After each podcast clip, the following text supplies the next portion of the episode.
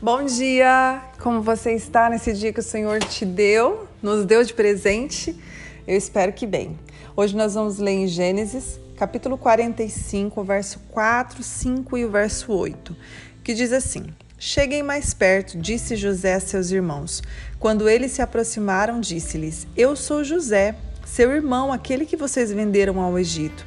Agora não se aflijam nem se recriminem por terem me vendido para cá, pois foi para salvar vidas que Deus me enviou adiante de vocês. O verso 8 diz assim: Assim não foram vocês que me mandaram para cá, mas sim o próprio Deus. Ele me tornou ministro do Faraó e me fez administrador de todo o palácio e governador de todo o Egito. É muito linda essa história de José, né? muito conhecida a história de José. José é vendido pelos seus irmãos ao Egito, por inveja, por raiva. É, o Senhor mostrava muitos sonhos, muitas visões a José, quem ele seria. Um grande homem, né? um homem que se destacaria entre os irmãos, entre toda a família. E quando ele contava esses sonhos, os irmãos se iravam com aquilo, né? não aceitavam é, tamanha, tamanho sonho diante da vida de José. E Deus queria honrá-lo, né? Deus já tinha uma promessa sobre a vida dele, Deus queria honrá-lo. Só que mediante a isso, a inveja, a raiva se criou no coração deles e eles venderam José para o Egito. E José teve que conviver com essa dor dos próprios irmãos, ser vendido pelos próprios irmãos. Mas nós vemos que no final, o Senhor, todo o processo na vida de José levou ele a ser um grande homem, ao governador do Egito né? Após, debaixo de Faraó, era José que mandava em tudo. E Deus dá tanta sabedoria a José que ele contorna um período de fome.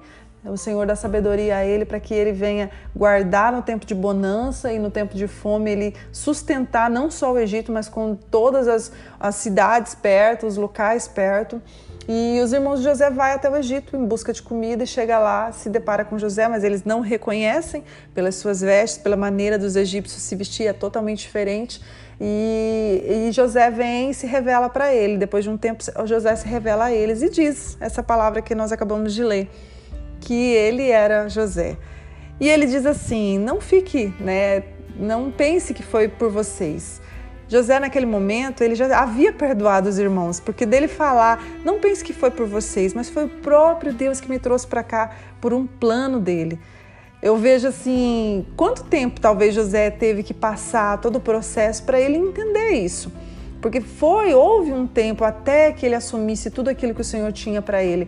Deus amadureceu ele primeiro, fez ele perdoar, para que quando ele visse os irmãos, ele não sentisse rancor, não sentisse raiva, mas sentisse somente amor. E a gente sabe que na vida de José, José sustentou toda a sua família, né, até a velhice e, sustentou todos os seus irmãos. Foi é, alguém extraordinário para a casa dele, para a família dele foi alguém ilustre realmente que o Senhor o usou grandemente. Então nós vemos que muitas das vezes existem situações que as pessoas vão fazer o mal para nós. Existem situações que nós precisamos liberar perdão, existem situações que nós somos abusadas, vitimizadas, né? Frustra... cheias de frustrações, cheias de traumas, cheias de memórias, ah, talvez na infância, memórias tristes, memórias que ah, quando a gente lembra chega a dar até um arrepio de tanta tristeza. Mas nós vemos que a nossa memória humana talvez guarde isso, mas o poder que há em Deus é para trabalhar em tudo isso que aconteceu na nossa vida e não desperdiçar essa dor não jogar essa dor fora, mas simplesmente trabalhar em cima dessa dor. O Senhor quer fazer das nossas feridas algo que seja para nossa vida um chamado, para que nós venhamos ajudar mulheres, pessoas que talvez passam pela mesma coisa que nós passamos ou às vezes uma situação até pior. O Senhor quer nos usar. Ele quer pegar a nossa história talvez toda destruída e quer construir algo grande, uma mansão, um castelo, algo ex extraordinário. Eu vejo tantas pessoas com histórias lindas que talvez antes sofreram tanto e mas chegaram ao lugar onde o Senhor destinou para eles, chegaram ao propósito. Eu sei que é difícil a gente perdoar, né? A gente fala às vezes sobre perdão, meu Deus, que coisa difícil, mas nós vemos o que o Senhor fez na vida de José, mas ele chegou a esse lugar do perdão. O perdão, às vezes você não quer dar para outra pessoa, você é como se fosse um veneno, sabe? Você acha que está dando para o outro, mas é você que está tomando. Quando nós não liberamos perdão, é dessa maneira. Quem quem vai morrendo aos poucos é aquele que não libera perdão. E hoje eu, eu essa palavra o Senhor falou muito ao meu coração para trazer para vocês. Nós precisamos usar todo o sofrimento para nos tornar mais forte. Nós precisamos pegar todas as palavras malditas que foram lançadas contra a nossa vida para construir uma nova história. Sabe, às vezes a gente junta tanto lixo emocional durante toda a nossa vida e a gente vai guardando aquilo e aquilo vai fedendo. Não sei se você já ouviu uma, uma, uma frase que diz assim: pessoas feridas ferem. Né? Muitos psicólogos, muitos que estudam a mente, eles falam muito sobre isso, que as pessoas feridas elas ferem porque é o que elas têm para dar. Mas quando nós decidimos perdoar, e, e eu, não, eu não tenho uma receita para te dizer assim, olha, faça isso, faça aquilo. É simplesmente lançar diante de Deus, Senhor, eu quero perdoar fulano. Ou às vezes você já declara na tua oração, eu perdoo fulano de tal, eu perdoo. Até que vai chegar um dia que você não vai sentir, você vai lembrar, porque nós não temos como esquecer, né? Nós temos a nossa memória. Só que não vai ser com dor, não vai ser com raiva, não vai ser com ódio né? Seria muito fácil se a gente pegasse na nossa memória e deletasse como a gente deleta do computador todos os nossos arquivos. Não é assim. Mas nós podemos sim, no sangue de Jesus, pelo nome de Jesus e pelo que Jesus fez na cruz por nós, porque nós vivemos, é, vivemos para um Deus do perdão. Nós vivemos servindo a um Deus que decidiu perdoar, né? que decidiu dar o seu único filho para morrer por nós para nos trazer o perdão. Então, como que eu não vou perdoar alguém se o meu próprio Deus deu seu filho para morrer por mim, pelos meus pecados que eu peco todos os dias? Né? Todos os dias eu preciso ser perdoado. Como que eu vou negar um perdão para alguém? Então entenda que nós precisamos entender todos os dias que tudo que acontece conosco está cooperando para o nosso bem. A Bíblia diz isso em Romanos 8, 28 todas as coisas cooperam para o bem daqueles que amam a Deus. Mas nós só conseguimos enxergar isso quando o Deus do amor reina em nosso coração. Reina verdadeiramente em todas as áreas da nossa vida. É, ele quer transformar todas as suas dores em grandes palácios, em grandes construções, em grandes ensinamentos, em grandes experiências. Deus quer te usar, mas nós precisamos lidar com isso. Não adianta a gente esconder debaixo do tapete e ali ficar. Não é dessa maneira que vai ser resolvido. Deus vai construir algo lindo em cima da destruição. Talvez que você olhe e fale, só tem caco, só tem pedaços. Como que Deus vai construir algo nessa história? Mas Deus pode construir.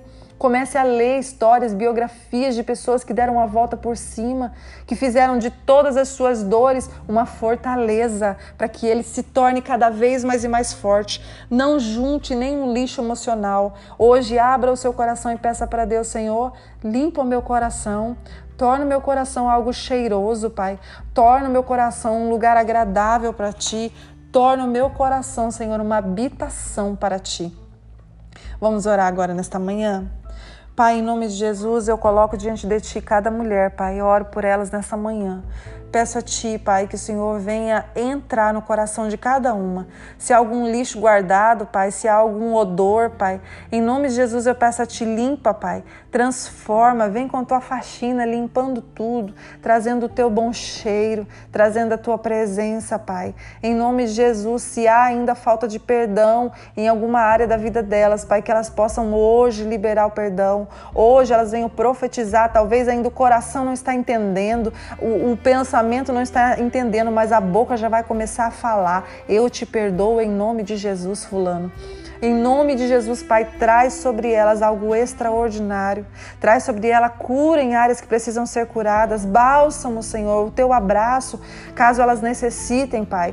Eu sei em nome de Jesus que o Senhor quer construir uma nova história, dar a elas uma identidade verdadeira, porque às vezes a própria identidade se perdeu no meio dessa história de rejeição, de abandono, de abuso. Pai, em nome de Jesus, eu declaro sobre a vida delas que elas são abençoadas e elas vão ter para dar, Senhor, ter o teu amor, ter a tua graça, ter a tua bondade, Pai, em nome de Jesus, Pai. Elas não vão ferir, mas elas vão curar feridas. Elas foram chamadas para curar feridas por onde elas forem, Pai.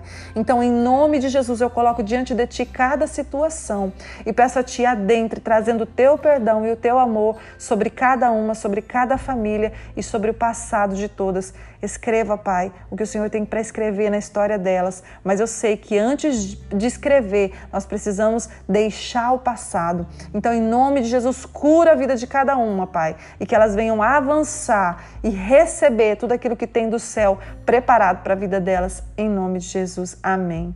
Amém. Deus te abençoe nesse dia.